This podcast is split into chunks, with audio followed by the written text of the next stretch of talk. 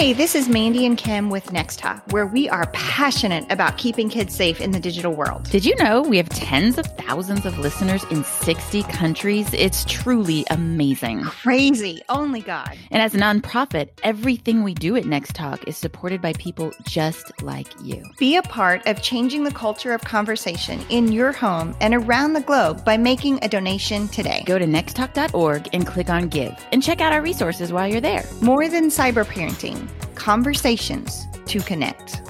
So, today we're doing this show about aging out, and we're going to get into what all that means. But let's talk about where we got the idea from first. And I'm just going to say it it was from your second book. I'm excited for you, girl. Uh, I'm tired. Yeah. I'm depleted over here. I am yes, depleted. Yes. Yeah. So I wrote my second book this year in 2020. And right now, my oldest child is 16. And when I wrote my first book, she was 12. Big a difference. lot a, a lot has changed in how I'm parenting the digital world. And so as I'm writing my book, I'm I'm writing about this concept of you have to get them to age out of some things. The guidelines that you have in place at 16 are going to look differently than the guidelines you have in place at 3 Absolutely. surrounding screens, right?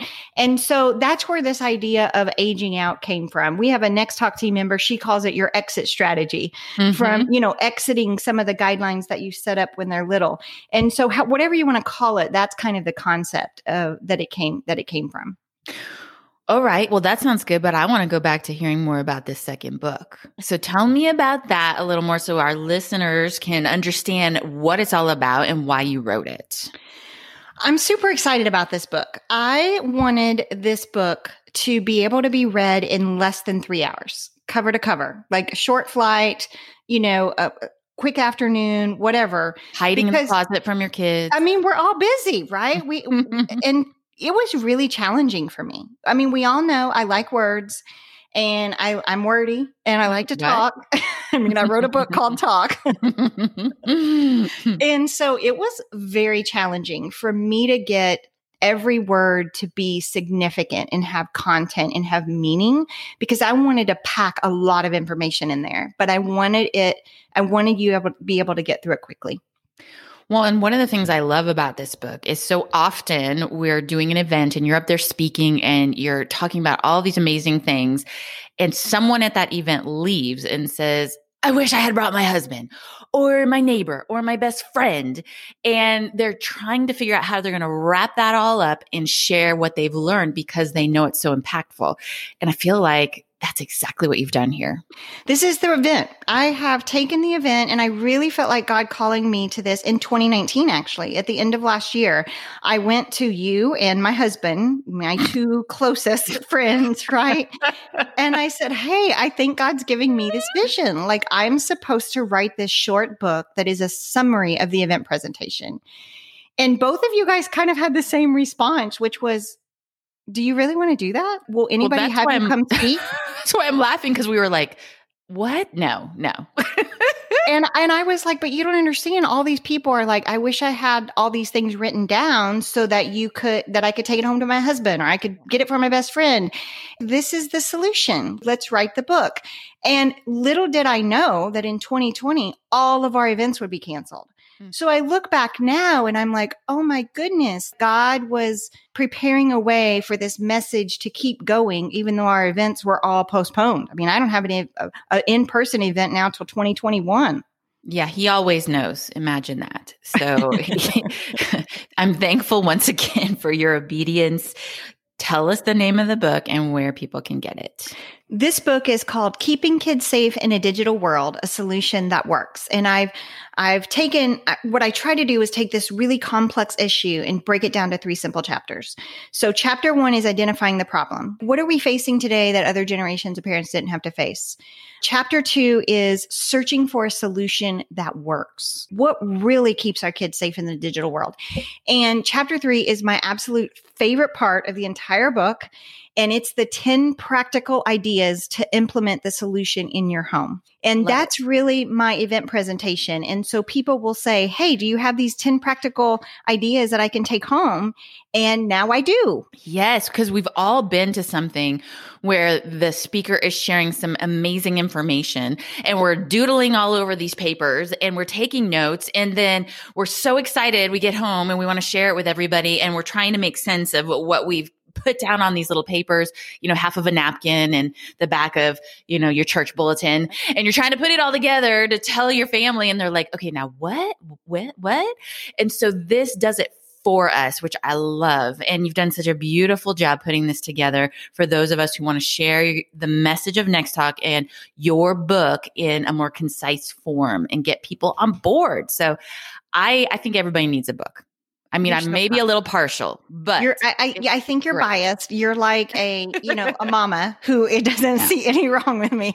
But yes, um, yeah, and you can get it on Amazon. It's there's Kindle version. You can get it prime to you, whatever you whatever you need. So you were writing the book and you know we're always thinking about content and what we're going to you know cover and praying about what God wants us to share in the podcast. And this whole aging out concept just kept coming up for both of us. And in even a mama I was talking to recently was like you know I feel like some of the things that I told my kids they really needed to do before are not making so much sense anymore. Like when do I make that transition? And so that's what this show really is all about being able to set those standards in your house at a young age, but then changing and shifting and growing with your kids as they get older so that they become more independent and grasp onto that knowledge themselves and, and go with it. A hundred percent. You summarized that really well. I mean, I have a 16 year old and more than likely she's going to be moving out in two years, right? Mhm. And going to college. And I don't want her to get to college and be like, my computer's now in my bedroom Mhm. and I've never had this before. I don't know how to interact with this. Or, you know, mom's not here to tell me to get off screens. What do I do? Mhm. right? And so we want to create this process of them self regulating and them creating their own healthy balance with screens. They need to become their own little manager. So that's Absolutely. that's the goal. And I think we can look at a couple key things that we normally implement at a young age and how they transition. So I think we need to give some examples to our listeners about what this really looks like. I just have to share this story because I think it kind of makes your point as well. I just heard it the other day. This mom said her daughter went for went off to college and called her in a panic because I guess there was this issue, or at her campus, there's this issue with theft of things like cell phones and laptops and technology. And so everybody brings their phone with them into the bathroom, not just to be on, but also for safety reasons. And her daughter literally called in a panic and was like, "What do I do? What do I do? I have to bring my phone into the bathroom." And it she realized in that moment that she had not empowered her daughter to make a sound decision um, about technology and her use of it. Like, of course you can take it with you, just don't turn it on. Don't use it in the bathroom. And here's this 18 year old that she's talking through this. So I think it's super important that we have these these conversations that help the kids shift. I guess. Well, and this is why it's always important to explain the why behind your rules. You know, mm-hmm. so when they're little, the why behind the bathroom rule that we always recommend, no phones in bathrooms, is we just need you to know that it's not okay to take pictures without clothes on or you could be caught in a mirror you could you could be taking a selfie and not realize something is caught in a mirror yes. we need you to have that responsibility and then when you get at a certain age you're going to be able to, to to discern if you need to take it in the bathroom or not and what you can do with it in the bathroom It's almost So like we go from awareness to discernment. It's like that that leap there as they get older. Absolutely. So let's look at some things. We we talked about, you know, the bathroom. Um, let's talk about the bedroom because that's one of the things that we recommend as next talk is no phones in bedrooms. And for a three year old on the family tablet, that makes perfect sense. For an 11, 12, or 13 year old who just got their first phone, that makes perfect sense, right? Because they are Mhm. learning, we don't want them behind a screen. It's too much temptation. Their little brains are still developing so with covid we've had in virtual learning we've had a lot of to set up a lot of workstations in our home. Like we've had to adjust like a lot of other families right? And so one of the things that my daughter said uh, my 16 year old is she said i want my workstation away from little brother. When i'm on calls for school i need privacy. I need quiet. I want to focus And, you know, my husband and I talked and we were like, okay, we've never, out of all the random phone checks we've done, we've never found anything on her phone that has caused an alarm for us. That she mm-hmm. had, there's been things, but she's already told us about them, right? Mm-hmm. And she's demonstrating great um, responsibility. She's interning in our youth group. You know, she, all these things are coming together and we're seeing her make really wise decisions. And my husband and I were like, it's time she's aged out of this bedroom thing. We're going to set up a desk in her room. We're going to get her a new laptop that's going to help her right now, junior, senior year, and through college. We're going to set her up for success here. And we're going to explain to her that she's aging out because she's made really great decisions. And we're going to celebrate it. Yes. You know, we're going to praise her and we're going to say, you're going to be leaving in two years. And we want you to be able to self manage the laptop that's going to be right next to you in your dorm room or where, our apartment mm-hmm. or wherever she's going to live. Right. And so we had that conversation and it was almost like a you've graduated. Mm-hmm. Yay. And yeah. it, it, empowered her. And she's making really wise decisions with this laptop. Absolutely. And, and I'm, I'm sure it makes her feel good too that you are seeing the things that you shared with her and asked her to do. She followed through on. And now she gets the benefit of that. She made good decisions and now she gets some independence. Absolutely.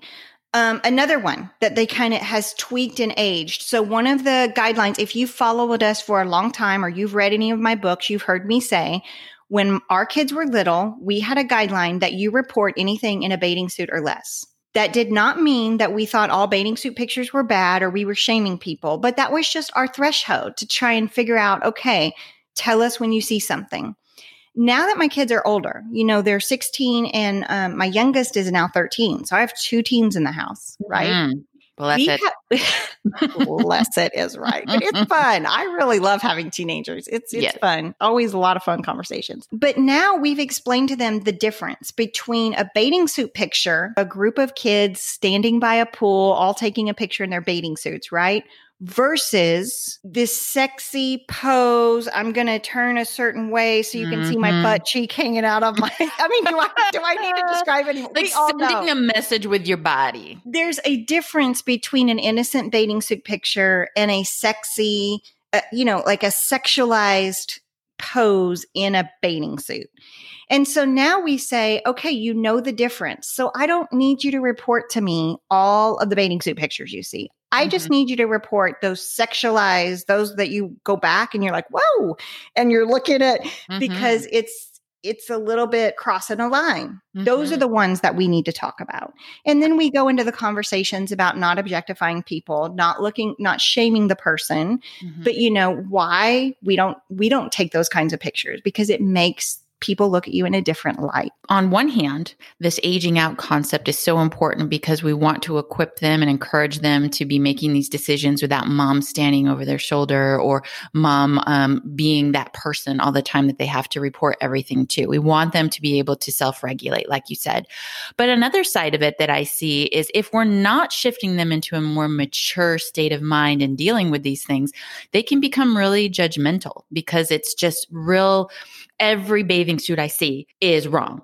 And if they don't, if you don't walk them through maturing on what they're looking at and processing it, then it just stays in that kind of kid state of like wrong, wrong, wrong, wrong, wrong.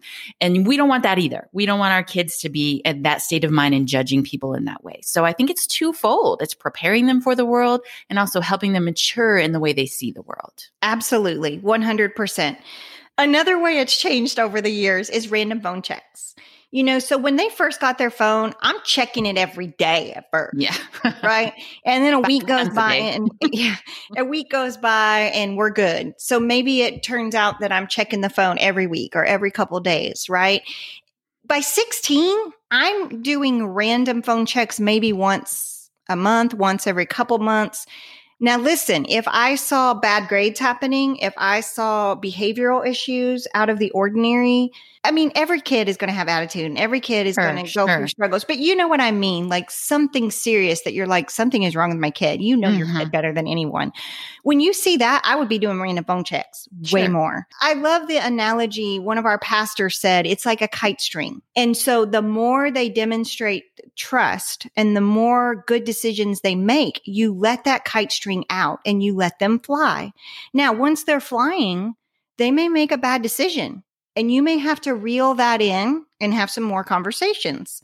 But then as they're growing and learning this online world, you let that kite string out again. Because what we want is our kids to leave our nest and leave our house being able to fly with social media and have a healthy balance with screens. All of this is so good, you know, as your kids are getting older to be thinking about these things. And so often parents will say, well, what, what age do I do this at? And what age do I do that at? And so I just want to encourage you here that you know your kid and every kid is different. Pay attention to the things they're saying, pay attention to the wins and the things they're listening to and actually modeling in the way that you've taught them. And that's going to be the age when you know it's time to shift. And that's going to look different for every child out there. And if you're finding things on your kid's phone that they haven't told you about or talked about, do not give more freedom. You need to eh, build the trust before you give more freedom again, because there's that secrecy component that we don't want. The other thing, the other caution is, you know, I have a 16 and a 13 year old. It looks very different. I would not allow my 13 year old right now to have a laptop in his room all by himself. And it's not because he's a boy, it's because he's 13. Right. It's just different. He's not ready yet. You know, he just got a phone. We're still working through those phone basics. Now, once he ages a little bit more, he'll get more freedom. And his his when he turns 16, it's going to look different than when your daughter turns 16. Every kid is different. Just pay attention to each child and meet them where they're at. Absolutely. And and some guidelines may never expire. So one that we talk with our kids a lot about is sleeping with your phone. Mm-hmm. We still have a spot in our house where we're like, at the end of the night, y'all put them up. Now, when they were little, I would collect them. Now it's kind of their responsibility. But we talk about how we want this to be a healthy habit when they move out. Mm-hmm. So I want you, when you're an adult and when you're a parent, I want you to have enough self control where your phone is away from your bed. So you're not waking up at 2 a.m. and can't sleep. And then I'm going to scroll through Twitter because mm-hmm. we've all mm-hmm. done that and we know it's bad. Absolutely. It's not healthy. We wake up grumpy and we've had all this intake in the middle of the night. It's just not healthy for our brains. We need sleep. And so we're explaining the why as to why that one doesn't age out. One last thing celebrate the wins. And what I mean by that is as your kid gets older, you're going to see them making really wise choices sometimes with their phones. And that is something to be celebrated and discussed. So my 16 year old, a couple weekends ago, we were Saturday, we were doing something and she's like, Oh, by the way, I'm taking a social media break this weekend. I've decided no social media for me. Woohoo. I mean, that's a win, right? Yeah, it is. And so by the end of the weekend, I could say, How did you feel? And one of the things that she said was, I felt more productive. Mm-hmm. I felt more plugged in. I didn't point those things out to her. I wanted her to experience those things because she's becoming, again, like a manager of her own digital online stuff. She's aging out. She's aging out. And I'm really not sad about it. I, am more sad than you are. I'm excited. so, to wrap up, as your child gets older, allow them to earn more freedom in the digital world. By building trust, kids will age out of some guidelines. But if guidelines don't change over time, explain why and celebrate the wins, celebrate the freedom they've earned, and any decisions they make on their own to have a healthy balance. Hey, thanks for tuning in, and don't forget to subscribe if you haven't already. Have a great week.